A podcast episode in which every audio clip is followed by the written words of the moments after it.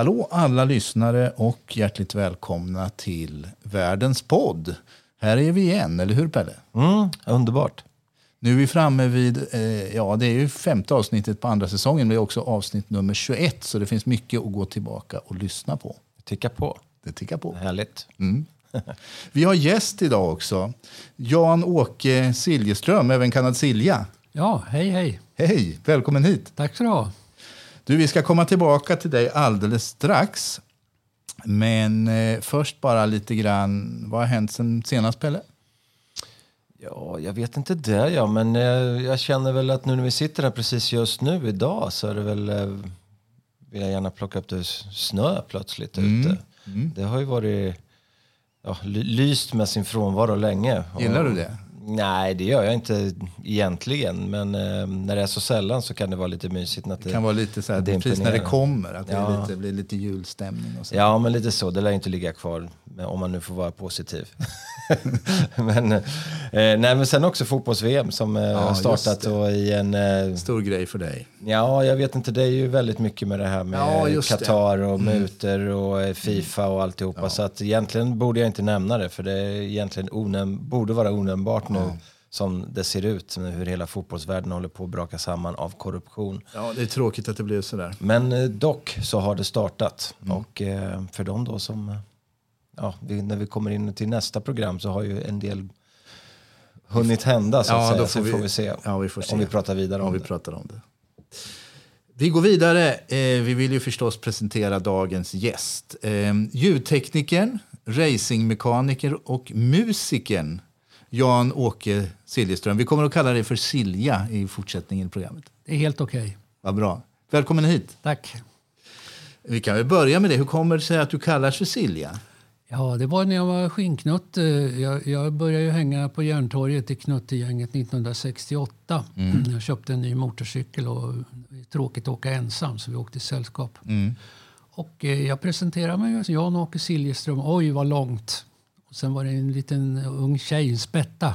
Knuttar och spätter var det ju. Som sa att då kallar vi dig för Silja. För du heter Siljeström. Och på så blev det så. Sen blev det så. Hela livet. Ja. Varumärke. Ja. Varumärke. Ja. Ja. Det finns ju de som tror att jag är en kvinna.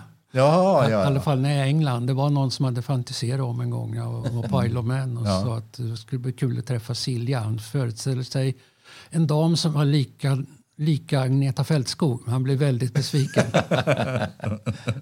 ja du. Där ser man. Du Silja, eh, vem är du?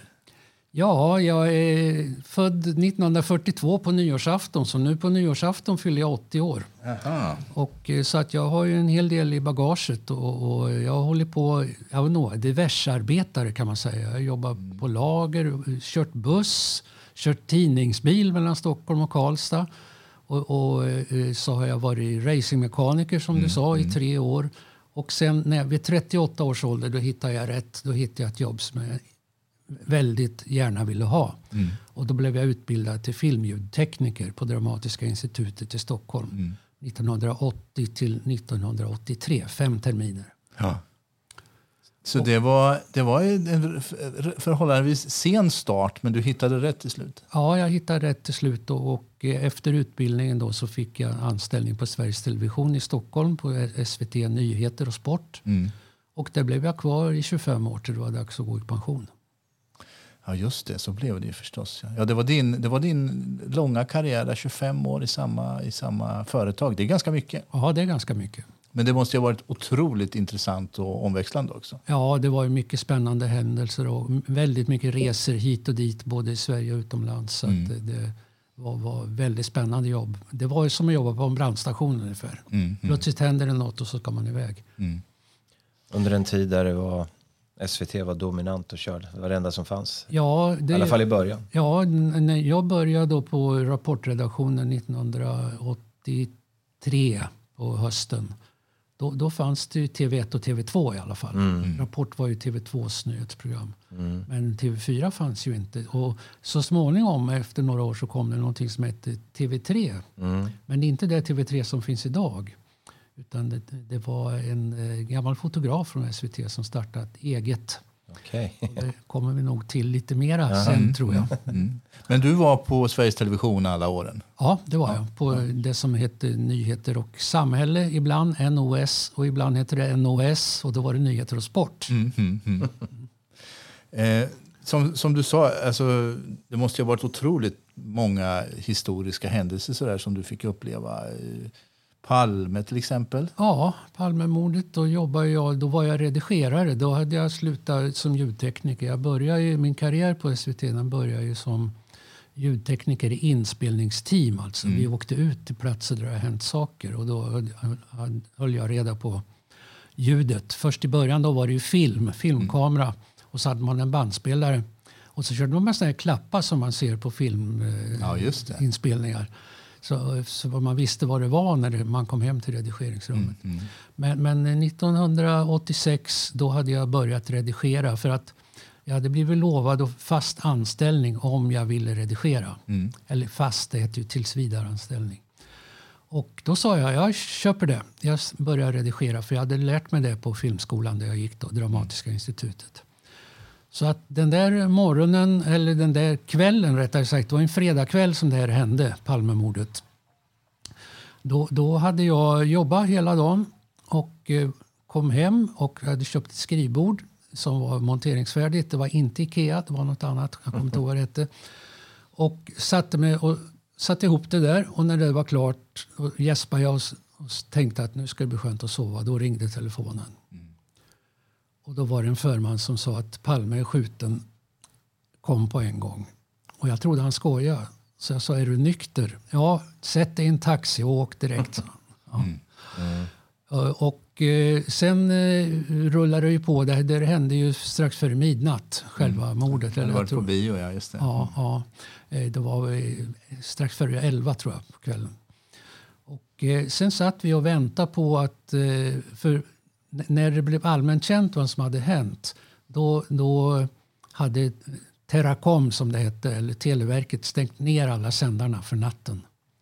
Så att vi kunde inte sända någonting förrän de fick igång sändarna igen. Det ska alltså åka ut gubbar till de här tornen och trycka på en knapp. Få Men var igång- det alltid så varje natt eller fanns det någon särskild anledning till att det var så den här gången? Nej, det var så på den tiden. Ja. Och, och, men man bytte ju rutin efter, efter det här naturligtvis. Men, men, så att vi kunde inte sända första eh, filmade inslaget om det här mordet förrän klockan fyra på morgonen. Och då hade den här Sten Axelsson som jag pratade om som startade här, första TV3. Då hade han blivit kontaktad av BBC i England för de visste om vad som hade hänt. Så att BBC i England sände inslag om mordet innan Sveriges Television hade sändarna igång. Man visste om det, men man kunde inte sända för sändarna var inte igång. Nej. Ja, det är snacka om forntid. Ja, ja. Det är helt otroligt. Och då satt jag och väntade på att det skulle komma en reporter, löddrig kring munnen, och, och med videokassetter och så skulle vi redigera då. Och han kom väl vid tvåtiden, men fortfarande klockan gick. Sändarna var inte igång. Och eh, när eh, klockan blev fyra då kunde vi sända ut det första redigerade inslaget om vad som hade hänt. Och det redigerade jag. Så det för, första som sändes överhuvudtaget om Palmemordet i svensk television i Sverige det har jag redigerat och det kan man se än idag. Fast det är lite bortklippt nu. Det är vissa grejer, vissa personer som var ögonvittnen till vad som hände. De har bett om att inte få vara med, att bli bortklippta Ja, ur det. Av arkivmaterialet. säkerhetsskäl Ja, och ja. sådär. Ja, sen förstår man väl att bli påmind om det där om och om, om igen i olika sammanhang. Ja, Kanske visst. är skönt att slippa ja, det. visst, de var ju i chock också. Ja. Ja, ja.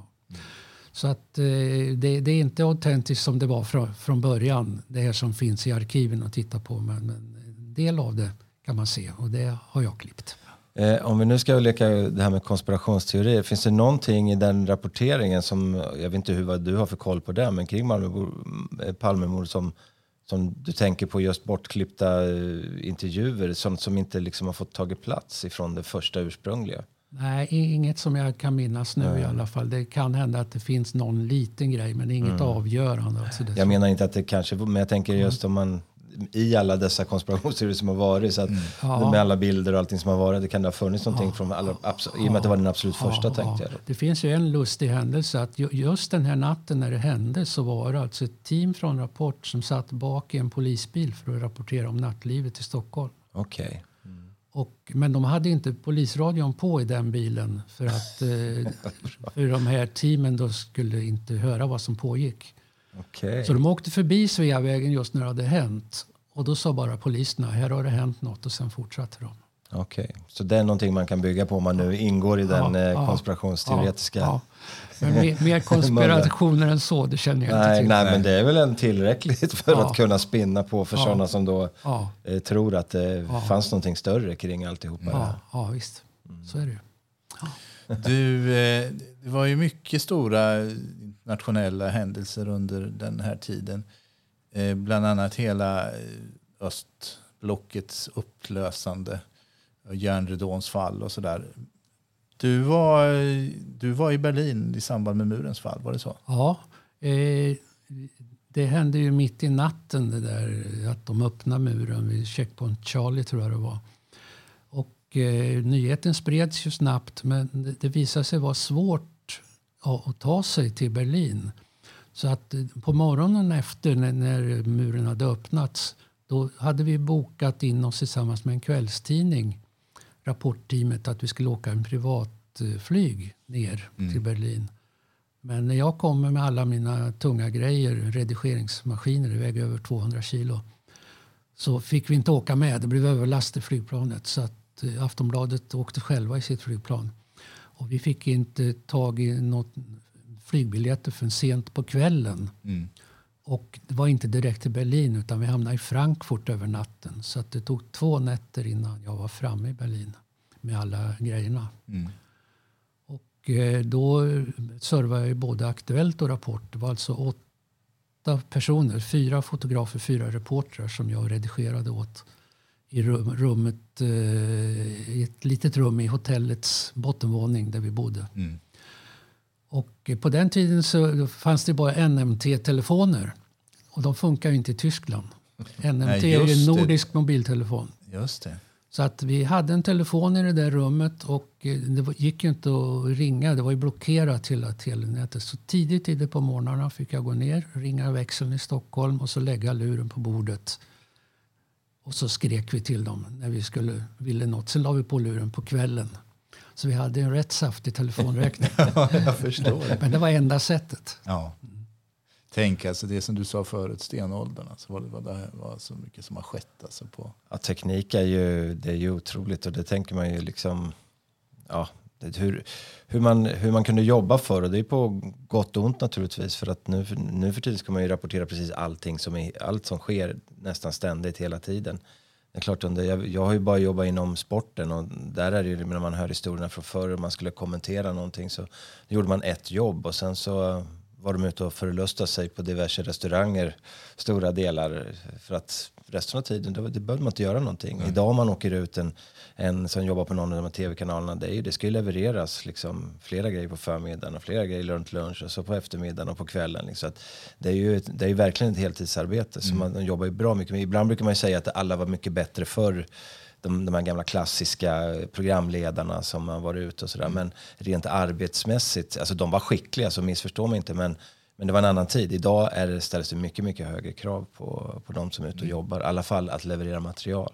Sen kanske inte alltid blir bättre. Men det låter som det var roligare att arbeta på Siljas tid.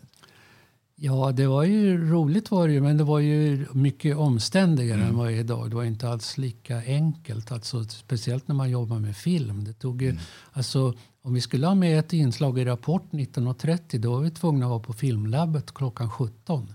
Och det kan ju vara en bakgrund till att man inte fick gjort så mycket då som man, fick, som man får idag. Så är det naturligtvis. Idag plockar du fram en mobiltelefon och gör ett inslag liksom någonstans ifrån. Här är jag. Liksom. Så att det är klart att det hänger ihop. Det är inte så att de, de hade säkert kunnat tänkt sig att jobba mer. Det är inte frågan om det. Så då, men det jag tänker just på det som du säger också med hur tunga grejer det var. Och det är ju likadant med filmkameror. De här, som, ibland har man väl rätt stora grejer fortfarande tror jag. Men, men många gånger har de mycket mer mobila saker som man kan röra sig med. Så det är klart att det, det var en helt annan situation. En rolig grej där i Berlin, om vi, om vi har tid med det. det vi, man fick ju inte hacka på muren där i början. Det var förbjudet. Det Ja, gick just poliser och tittade och såg till att muren skulle vara kvar. Och vi var ju där och hackade och försökte. Vi hade en hyrbil då. Vi hade ett fälgkors. Och ge sig på den där bastanta muren med ett fälgkors, det gick ju inte. Men när vi stod där och försökte i alla fall så kom det ett amerikanskt par, man och kvinna, med en stor ryggsäck. Och de vågade inte hacka. Men de plockade fram huggmejsel, slägga och en filmkamera ur ryggsäcken och sa om får, ni får låna våra grejer om vi får filma när ni hackar. Så jag har grejer med mig hem, alltså från Ja. muren som jag själv hackat loss med deras grejer. Så, så, så gick det till. Ja, minnen. Ja. Men det är mycket annat. Du nämnde Vilnius. Ja, just det. Vi var i Vilnius i, i januari 1991. Då, då var ju... Vi åkte först till Riga för att bevaka. Det var ju oroligt i Baltikum. Alltså, man ville ju frigöra sig, alla baltiska länderna, ifrån Sovjetunionen. Det var ju fortfarande Ja, Sovjetunionen det. då. Alltså. Mm. Gorbatjov var väl chef. Just det, det var här precis på Ja. sluttampen för honom. Ja, där. ja. Och eh, eh, vi var, eh, det, det började eh, bli stökigt i Vilnius också så vi fick tag i en man som hade en skåpbil, en hyrbil och så åkte vi ner till Vilnius, det är 20-25 mil söderut. Och eh, upprätta våra redigeringsgrejer i tv-huset i Vilnius. Och sen åt vi middag och sen fick vi höra sent på natten att eh, pågick eh, oroligheter vid tv-tornet i Vilnius. Och eh, vi åkte dit, eller jag var kvar på hotellet men, men eh, teamet, alltså fotograf och reporter, Claes-Göran Bjernér var det fotograf och Kent Wenström var reporter. De åkte dit och jag höll ställningarna på hotellet och de fick jättemycket fina bilder. Det var, visade sig att det blev ett världsskop, de där bilderna. För att eh, myndigheterna de, eh, i, i Sovjetunionen där, de beslagtog allt material som de såg att profe- professionella filmare filmade. Men Claes-Göran Bjernér han hade varit i Vietnam så han visste hur slipsten ska dras. Så han, de filmade små, små bitar på massor med kassetter och gömde i kläder och ryggsäckar överallt. Så om de tog en eller två kassetter spelade ingen roll. Vi hade Nej. material ändå. Och det där materialet det, det fick vi då... eh, Det skulle ju redigeras så vi åkte till, till tv-huset i Vilnius och där stod det en stridsvagn i grindhålet. Så det var liksom bara att, åka därifrån. Vi fick lämna våra grejer där, hel, hela redigeringsutrustningen och åkte hela natten och lyssnade på kortvågsradio på BBC vad som hände. Så vi skulle eh, kunna rapportera om, om vad som hände under vår resa också medan vi åkte 25 mil norrut. Och när vi kom fram till Riga så, så fick vi låna redigering i tv-huset där. Och medan Kent Wenström skrev på sin speakertext så redigerade jag. Och då fick jag se i en tv som satt ovanför mitt huvud att eh, de maskiner som jag körde alltså framåt och bakåt och klippte och klistrade de låg ut i direktsändning i Rigas, eh, hela deras tv-nät. Ja. Så, Så- det där flög över världen sen? Då? Sen flög det över världen ja, och vi blev nominerade för Stora Journalistpriset men det blev ingenting med det. Utan det var flera kvalificerade som tävlade med oss. Men vi var i alla fall nominerade. Det här börjar bli, jag sa ju det innan vi körde igång podden här nu att det här, vi sitter ju vid värsta Forrest Gump här. Ja. Med i alla världshändelser som sker överallt. ja, det är häftigt att höra. Ja, ja. Eh, ja. Eh, 9-11, eh, det är ju lite längre fram i tiden, men du var fortfarande kvar på Sveriges Television då? ja, då hade jag bytt jobb. Då var jag, hade jag ett yrke som blev uppstod i samband med digitaliseringen. Sveriges Television var det första, första företaget i hela världen som gick över till helt digital eh, nyhetsproduktion via servrar och, och, och sådana saker. Och, eh, jag, då uppstod ett nytt yrke som heter mediehanterare. Man ska hantera allt som hamnar på de här servrarna.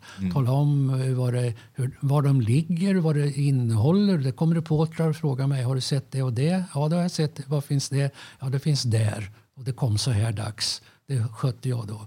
Och jag tog emot eh, signaler då från Reuters, Associated Press och Europeiska radiounionen. Det var, de, det var min uppgift. Och då eh, så firar vi den här dagen, när det här eh, 9, eller 11 september var det. Då firar vi att det här digitala systemet var igång och fungerade. Så jag hade precis ätit tårta och svalt den när klockan var ungefär 10 i 3, 14.50 eller 52. Jag fick se på en tv att det händer grejer i New York. Ja. Och jag rusade ner då till mitt rum som var i ett annat hus eh, för att, starta band och spela in det. Då spela, vi spelar fortfarande in på band, det här nyhetsmaterialet. Och eh, det bara växte och växte. Jag såg ett flygplan i direktsändning flyga in i World Trade Center. Efter några minuter så flög det in till flygplan i andra tornet. Och då var det ingen flygolycka längre. Nej. Då var det någonting helt annat. Och sen dånar det in bilder he hela kvällen. Jag jobbade ända till midnatt tror jag. Och eh, sen kom då en kollega, vi var två som delade på den där sysslan vi hade. Så vi jobbade 12 timmar var i tre dygn. Sov 12, vila 12 och, och jobba 12. Och det bara dånade in material. Alltså, och de där kassetterna, det, det är hundratals kassettband. En timmas kassettband som är råmaterialet. Ja, men det förstår man ju. Där fanns det lite vittnen Ja. till det som skedde. Liksom. Ja, dels det och dels fanns det ju väldigt mycket bilder som inte går att visa Ja, det i förstår jag Sveriges också. Television. Ja, det kan jag tänka mig. Det är mycket Massor. groteska grejer. Ja, Jaha, ja. ja, det är klart. Det har ju filmats allt möjligt, även liksom skadade och allt möjligt sånt. Folk som hoppar utifrån Ja. från, från fönster eller vad det nu är de hoppar utifrån. ja, ja. Kommer du ihåg vad du gjorde då? De, Ja, jag de, det ju där är fa- ett sånt där som de flesta Det- brukar, ungefär som ja, Palmemordet. Det var faktiskt lite lustigt att du, att du frågade om det. Därför att jag bodde ju fortfarande i Spanien när det här hände. Och eh, av någon anledning så gick jag hem på, på dagen. Och, eh, och eh, när jag kommer hem, jag skulle hämta något tror jag. Och när jag slår på tvn, då är det CNN som visar. Och eh, då hade fortfarande inte flygplan 2 kört in i det andra tornet. Och då, för då diskuterade man just om det här var en olycka eller om det var något attentat eller någonting sånt. Och just, så jag stod, precis som du, så, så, Silja, så, så stod jag och tittade när de sände ut eh, att flygplan 2 körde in i, eh, i eh, det andra tornet. Så det var, det var bara en ren tillfällighet att jag råkade stå och titta precis då. Allra första signalen vi fick var ju, alltså det är EBU, Europeiska radiounionen, de har ju ett central nere i Schweiz och där sitter en koordinator för alla länder som är med. Det är 40 olika länder tror jag som är med i radiounionen. Och eh, han, han sa att han hade, för det fanns en fyrtråd då, en, en, eh, ett, som en öppen telefon med högtalare och mikrofon. Alla kunde prata med alla, man tryckte på en knapp och prata. Och då sa han att jag har hört att det har flugit in ett flygplan i World Trade Center och vi vet inget mera än. Och då trodde de att det var ett litet flygplan. Ja. Det var det allra första signalen. Ja, Jag vet ju.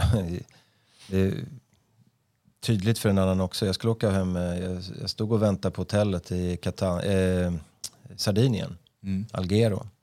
Hade varit på två veckors semester där och sola så skulle åka, åka tillbaka hem. Och, eh, så när vi satt där och väntade i foajén så kom någon norrman springande som hade varit, hängt kvar på rummet liksom, och skrek på bilderna på så de stängde, då visste man inte, det var ju då, under den perioden de inte visste om det var fler plan upp eller var det liksom, var var som, ja, det var ju liksom tredje världskriget nästan så det var jätteoroligt att flyga hem. Jag kommer så väl ihåg, så där väldigt pedagogiskt hade de stora reklam, eller såna tv-skärmar på flygplatsen sen när vi kom till den. Och då visade de krascherna hela tiden. Det var inte jätteroligt att hoppa Nej. på ett plan när man inte visste liksom vem eller vad, vad är det på väg att ske. Liksom, sånt där. För det var ju då de fortfarande pratade om vad, vad kan det ha varit. Det var ett gäng plan som de inte visste vart de var någonstans. Nej.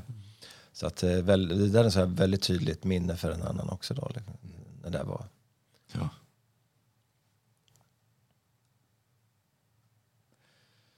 Ja, Silja. Eh, du har ju haft en annan karriär också före den här tv-karriären. Du, som sagt, du var ju lite, lite late bloomer när det gäller ditt yrkesval. Men du, innan tv-karriären så var det mycket motorcyklar.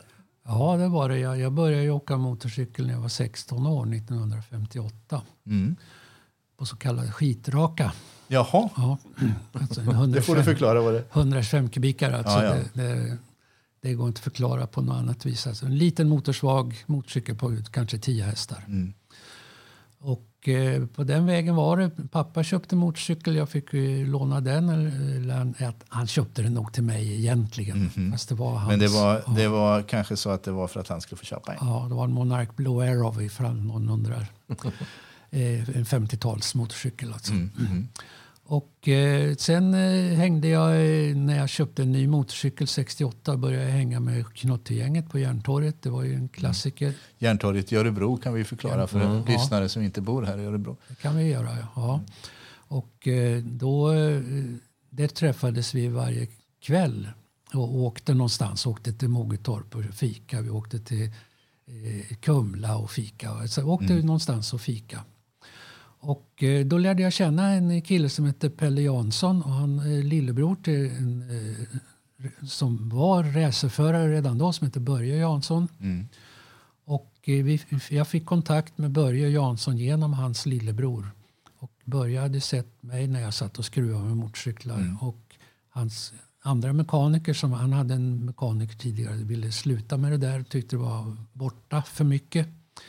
Så att han frågade, kan inte du hänga med mig nästa år? Och så att 1971 på våren då, då, då åkte jag med honom i hans Ford Taunus skåpbil. Eh, med två motorcyklar i och två sängar. Mm. En byrå, ett gasolkök och en garderob en sån där man hänger på en påse man Ja, hänger ja, ja, i. Ja, Så hängde den i Så ni bodde alltså i bilen och, Ja. och, och, och skruvade med motorcyklarna och ja, sådär? ja, vi bodde i bilen. Och så hade vi en balja kommer jag ihåg under, under byrån där och den användes till både tvätta fötter och diska till exempel. Ja. Och det var våningssäng då så jag låg i överslaf och det var så trångt upp till taket i den där lilla skåpbilen så att jag fick bestämma mig på kvällen när jag skulle lägga mig om jag skulle ligga på rygg eller mage för det gick inte att vrida sig, det var för trångt. Jag är ju inte bredaxlad men det var ändå för trångt. Du vet att han sa att han fyller 80 snart. Ja. Det är bra att veta det.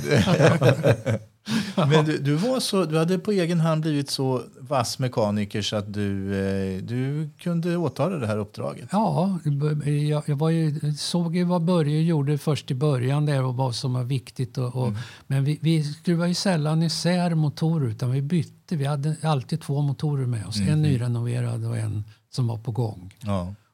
Vi körde 125 kubik och 250 kubik. Det var en Maiko 125 kubik, en encylindrig tvåtaktare. Och, och eh, Yamahan var en tvåcylindrig 250 kubikare. Mm. För jag menar, även om det, var, det här var på 70-talet och det har hänt Mm. otroligt mycket, en väldig utveckling när det gäller liksom hur avancerade motorcyklarna är i roadracing idag, Ja. så var det ju ändå de högsta eh, serierna det här. Det här var ju VM va? I, Det- som det- gick i Europa då, på de här klassiska banorna som Nürburgring och, och annat. Ja, det, det var ju det, det, samma serie som heter MotoGP idag. alltså. Mm. Nu för tiden är det ju tre klasser i MotoGP. Det, det är alltså MotoGP, Moto 2 och Moto, Moto 3. 3, ja, just det. Men på den tiden när vi höll på då, då var det 50 kubik, 125, 250, 350 och 500 kubik. Och sidovagn också va? Och sidovagn. Ja. Fanns, ja. Men, men eh, inga större än 500 kubik. Nej. Men det var, var det enbart tvåtaktare? Nej, det var lite fyrtaktare, men i småklasserna var det Mm. mest eh, tvåtaktare. Ducati hade en fyrtaktare som gick fort i Mm. början där, men, men, men eh, det var mest tvåtaktare. Ja. Och Bö- Börje körde ju på sin Maiko då. Vi var Maiko, Maiko-fabriken som ligger i, utanför Stuttgart nere i södra Tyskland. Mm. Eh, nästan varje vecka och, och bytte motor. Fick en ny renoverad, lämnade Ja. in den gamla och, och, och kö- körde en timme, fem, ja, en timme kanske, Mm. i bromsbänk. Satte dit vår cylinder, förgasare, slid och, och såna här grejer då för insugningsförfarandet. Och såg om vi skulle fila lite till någonstans i portarna på den här tvåtaktaren för att få upp effekten. Men vi, vi kom så långt så att eh, vi, vi fick eh, ut eh, 34 hästkrafter som mest. ur På där 125? 125 kubik och det ger ju en liter effekt på nära, vad blir det, nästan 400 Mm. hästar per liter. Ja. Som ju är ganska mycket. Det är ganska mycket när man ser... 1970. Ja, idag så är ju en litercykel är ju sällan på över 200 hästar, de allra häftigaste ens. Så Ja, att, nej. MotoGP är väl lite mer. ja, där är det ju lite mer förstås. Men ja, nej, det, det är ju häftigt att höra. Det här med tvåtakt, kan inte du förklara lite om det? Liksom, för det är ju, man får ut mer effekt i en tvåtaktare än en fyrtaktare. Va? Ja, det får man ju för att eh, en tvåtaktare, varje gång kolven är i topp så tänder den ju. Mm. Så blixtrar tändstiftet. Så att den, en fyrtaktare den tänder ju bara varannat varv. Så att teoretiskt skulle ju en tvåtaktare kunna ha dubbelt så mycket effekt som en fyrtaktare. I förhållande till sin storlek. Då. Ja, ja, ja. Men, men så, så är det ju inte. Men, det går ju att få ut mycket mer effekt ur en tvåtaktare. Men nackdelen är då att ska man plocka ut väldigt hög effekt ur en tvåtaktare då blir det här området med högt vridmoment väldigt, väldigt smalt. Alltså så att det, det fanns ju på, på 70-talet då när jag var mekaniker en firma i Holland som heter Van Ven Kreidler som tävlade med 50 kubikare. De hade 17 växlar för att kunna För att ut- de hade så dåligt med Ja, vridmoment. Ja. vridmoment så att de skulle kunna eh, hålla varvet på topp hela, eller på la, lagom. Det skulle inte vara högt för det dalar ju när man går över en viss gräns utan Mm. man skulle ligga på en optimal, ett optimalt varvtal för att ha högsta möjliga vridmoment. Mm, mm. Men så är det alltså att eh, anledningen till att eh, två, skillnad på tvåtakt och fyrtakt är att fyrtakt tänder vartannat varv, tvåtakt varje varv. Mm. Du, Börje, han, han är här från Örebro. va? Ja. Fast tävlare för Karlskoga. Tävlar för Karlskoga Motorklubb, ja, idag bor han utanför Nora. Mm, Men han var rätt bra va? Vi- Ja. Blev inte han, han vann väl en del, några tävlingar? Ja, han- han, är en av tre svenska förare som har vunnit Grand Prix-tävlingar på motorcykel. Och det, den eh, som har vunnit mest var ju Kent Andersson. Ja, han vann till och med VM. Han har vunnit VM 73 och 74 i Okej. 125 kubik. Mm. Och sen är det Börje Jansson då som kommit trea i VM två Mm. gånger. I båda gångerna i 125 kubik. Och eh, han har vunnit fyra Grand Prix. Mm. Kent Andersson 17 Grand Prix. Och så är det en kille till som heter Leif Gustafsson som har vunnit ett Grand Prix. Och det är de enda tre svenskar som har vunnit Grand Prix-tävlingar för motorcyklar i roadracing. Ja. I motocross är det många fler. ja, det är ju så. Kanske har någonting att göra med vad folk håller på med och väder och sånt där. Ja, Lättare att tänka sig att det är svenskar som kan köra mycket motocross än kanske tävlingsbanor så där med asfalt. Ja, ja. Jo, men så är det ju. Det, det, är, det är ju längre säsong på motocross än på asfaltskörning. Ja, ja. Isle of Man ligger dig varmt om hjärtat, är det inte så? Jo, det gör det. Där har jag varit senast nu i somras. Och jag har varit där 15 gånger tror jag. Första gången 1970. Då, vi firar 50-årsjubileum här 2020. Eh, vi var fyra killar som åkte på tre motorcyklar. Nej, fem på fyra motorcyklar. Så var det. Åkte motorcykel här från Järntorget i Örebro till Göteborg. Ja, Färja till Immingham. 36 timmar tog färjan på den tiden. Mm, det gör det nog fortfarande. Jag har åkt den där ett par gånger. Ja. Sen var det 20 mil tvärs över England och sen var det färja igen från Liverpool över till Douglas Isle of Man. Och sen Pelle är det inte långt till Irland. Härligt. Du borde ha fortsatt. Ja. Så att vi var där på Isle of Man och vi åkte dit då för att Börje skulle tävla där första gången i sitt liv. Ja, just det. För 1970. det, för det gick tävlingar i, i roadracing-VM på Isle of Man på ja, den på, tiden. den, va? på den tiden ja. Mm. Eh, det förbjöds väl, eller det var förarna som inte, de, det var för farligt tyckte de. De ville inte ha den som obligatorisk bana längre. Så att det var väl någon gång i slutet på 70-talet tror jag som man slutade köra VM-deltävlingar på Isle of Man. Men tävlingar körs ju fortfarande. Ja, jo. Men då skulle Börje i alla fall köra 125 och 250 kubik för första gången. Så det var för det vi åkte dit, för att heja på honom. Och, eh, så vi bodde i tält och var, bort, vi var där drygt tre veckor. Mm. Och hade fantastiskt väder. Det bästa väder någonsin genom tiderna säger de. De som har varit med och de som bor på Isle of Man. Det var jätte, jättevarmt och inte en droppe regn på tre veckor. Det är väldigt ovanligt i de där trakterna. Alltså. Mm. Och sen 1971 då kom jag i den där skåpbilen jag berättade om. Ja, då var det. jag mekaniker på Isle of Man. Ja. Och sen har du varit där ett antal gånger till. Oh ja, sen var det ett uppehåll när jag bodde i Stockholm då och jobbade på SVT. Men, men från 2004 så har jag varit nästan varje år. Ja. Och tittat på tävlingarna? Tittat på tävlingarna. Ja. Nå- Något år till och med två, på två tävlingar. Det är två tävlingar varje år. Ja. Det är TT som är den stora då i slutet på maj och sen är det Manx Grand Prix som går i slutet på augusti.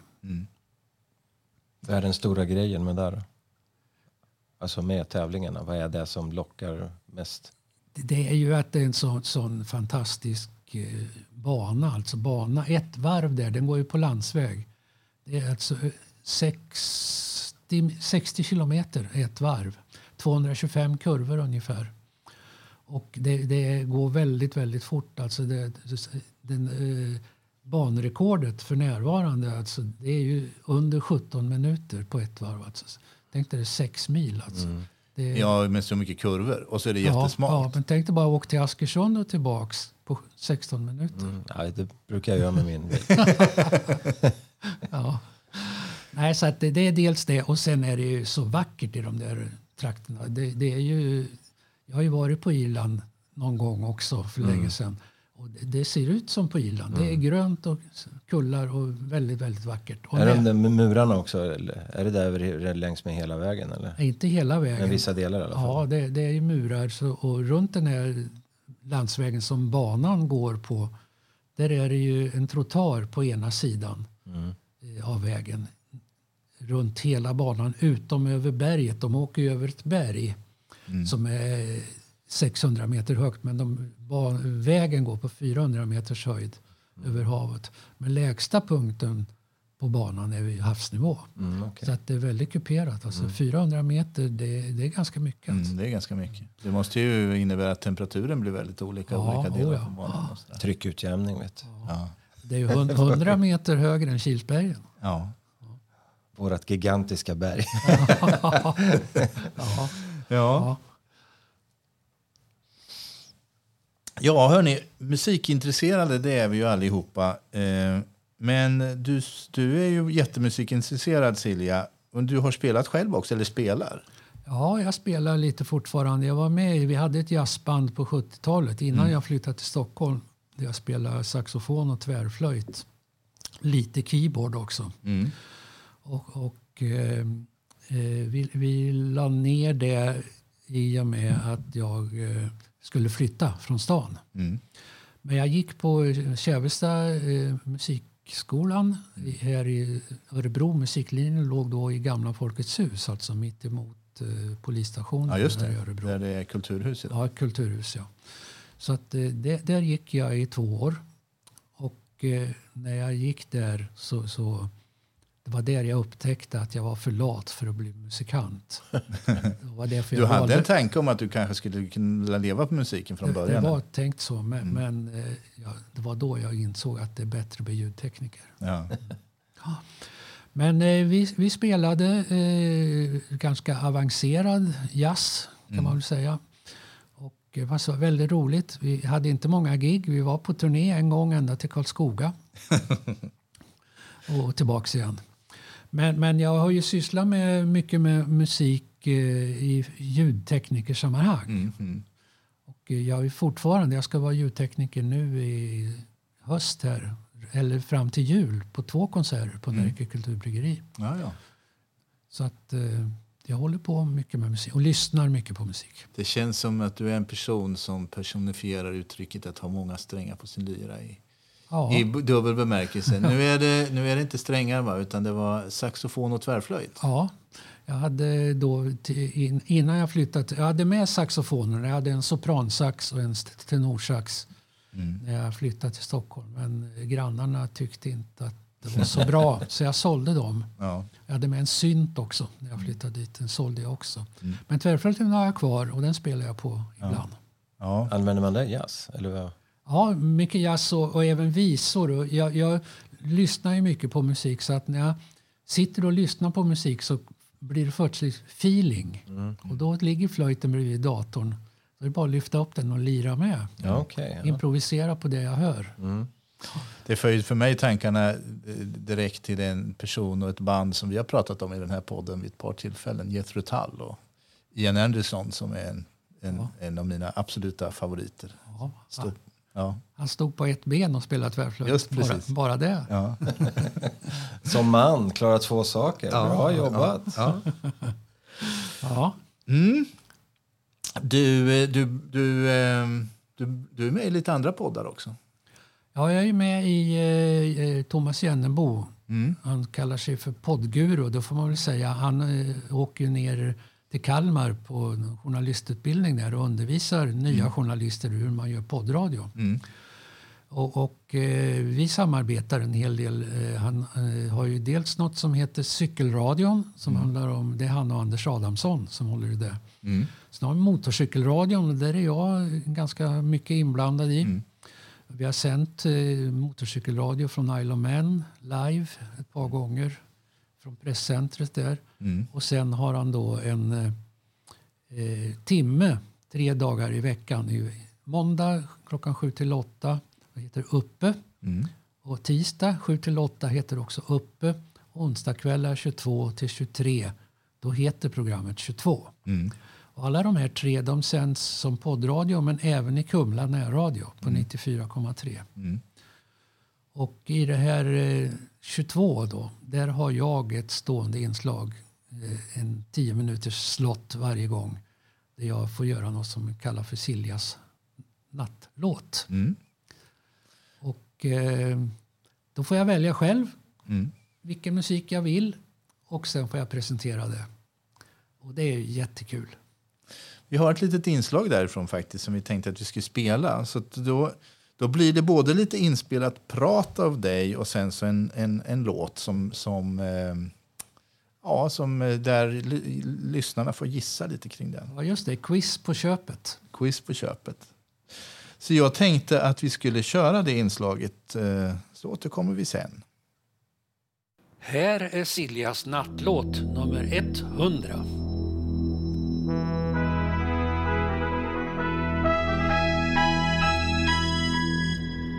Kvällens låt spelades in 1958 i England. Närmare bestämt i Percy Phillips hemmastudio i Liverpool. Stenkakan finns bara i ett enda exemplar och den har blivit utnämnd till världens dyraste skiva, värd drygt en miljon svenska kronor. Då låten är slut ska jag berätta lite mer om inspelningen. Vad tror ni? Vilka är det som sjunger? Mm-hmm.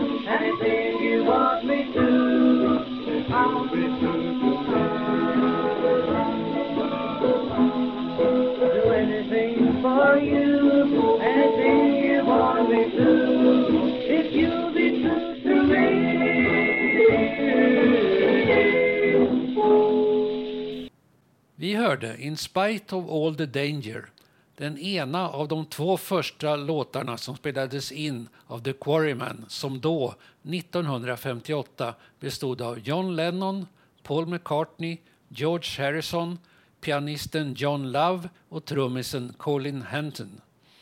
Låten är skriven av Paul McCartney och George Harrison och det är den enda låten som någonsin skrivits av bara de två tillsammans.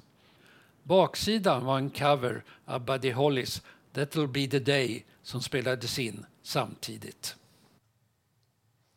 Ja, nu är vi tillbaka här igen. Ja, Kul inslag. ja, De var alltså igång redan då och spelade in musik. Det här måste ju vara fem år innan Beatles eller någonting sånt. ja, det måste det vara. Det var 63 kom väl eh, Hard Day's Night. Ja, då stämmer det. Om det här var 58 Ja, så var det fem år innan då. ja. Men det hade man nästan, nästan kunde, i och med att man visste att det var Liverpool som det var, Ja, så hade man kunnat gissa för det var väldigt, Ja. man kände igen det. Ja. Det gjorde man ju. Ja, ja. Nej, jag, jag tänkte det efteråt eh, när jag hade spelat in det hemma. Att eh, jag skulle inte ha sagt Liverpool. Nej, då hade det varit svårare. för då direkt så känner man igen det. Ja, ja. Men vet ni att The Beatles har varit i Örebro? Mm. Ja, det tror jag nog. Jag har faktiskt hört talas om. På IC-macken vid Norrplan. Just det fika. visste jag nog inte. Och fikat. Ja. Men har de inte varit här och också uppträtt i Nej. väldigt tidigt i sin karriär? Nej, Ja, det, det har jag också hört att de har varit. Men nej, det tror inte jag. Men, men eh, de eh, var på turné i Sverige 1963 var väl det ja. Ja. Eh, Och uppträdde bland annat i Karlstad och i ja, men Eskilstuna. Karlstad är det ja. Det har du rätt i. För det var Karlstad. det jag hörde. Det hörde Ja, jag så sent som i helgen. Ja, För Karlstad, då var jag i Karlstad. ja, Karlstad och Eskilstuna. Och när de var på väg från Karlstad till Stockholm då stannade de vid IC-macken vid Norrplan här och fika. Och det var några killar som såg dem alltså. Som, Men de var så unga och, och, och blyga så de vågade inte gå in och be om autografer. Nej, nej. Men de sta, stannade och fika upp vid IC Norrplan. Mack- Stones har varit i Örebro, på idrottshuset. Då. Ja, Vinterstadion. Vinterstadion var det kanske. ja. Mm. Ja, det är många band som har varit här och spelat som men kanske inte i sin eh, prime Nej. utan i början av sin karriär. Ja, visst, så är det ju. Musikstaden Örebro. Ja, Precis. snart dags igen för Folket Hart. Just det. Det är en kul grej. 13 helgen. Mm. Och livet Heart igen nästa år. Ja, Mycket bra här på Clarion där vi håller till nu och spelar in podden. Mm. Ja, mina herrar. Eh, vi börjar närma oss eh, finalen här. Eh, vi tackar dig så mycket Silja. Vilken inspiration, vilken källa till upplevelser och kunskap. Imponerande. ja, det är roligt att vara här. Och jag, jag tycker det är kul att berätta om vad jag har varit med om. Och, och det finns mycket mera naturligtvis. Ja, du passar så utmärkt in i vår podd, världens podd, som ju faktiskt ska handla om allt möjligt. Ja, men faktiskt. Och just världen också som man har varit ute och farit runt i också. Ja. Och eh, att det är aldrig för sent heller. Nej. Att eh, omskola sig och hitta nya vägar. Det är bra inspiration också. Det är bra inspiration. Mm. Eh, tack så mycket för idag. Nästa avsnitt eh, förhoppningsvis om 14 dagar. Men vi kan ju hända saker som man, den som lever får se. ja, precis. Det har vi varit med om förr. Vi brukar ju dra kontaktuppgifterna till podden. Vi är ju så himla tacksamma om man har önskemål om ämnen som vi ska dra eller kanske förslag på gäster eller andra saker. Då kan man höra av sig till vardenspodd eh, snabelaggmail.com. Med det så tackar vi dig Silja, vi tackar lyssnarna. Mm. Ha det jättebra tills nästa gång. Ja, ha det bra. Tack så Ha det mycket. bra. Tack, tack. Hej, hej. Hej, hej.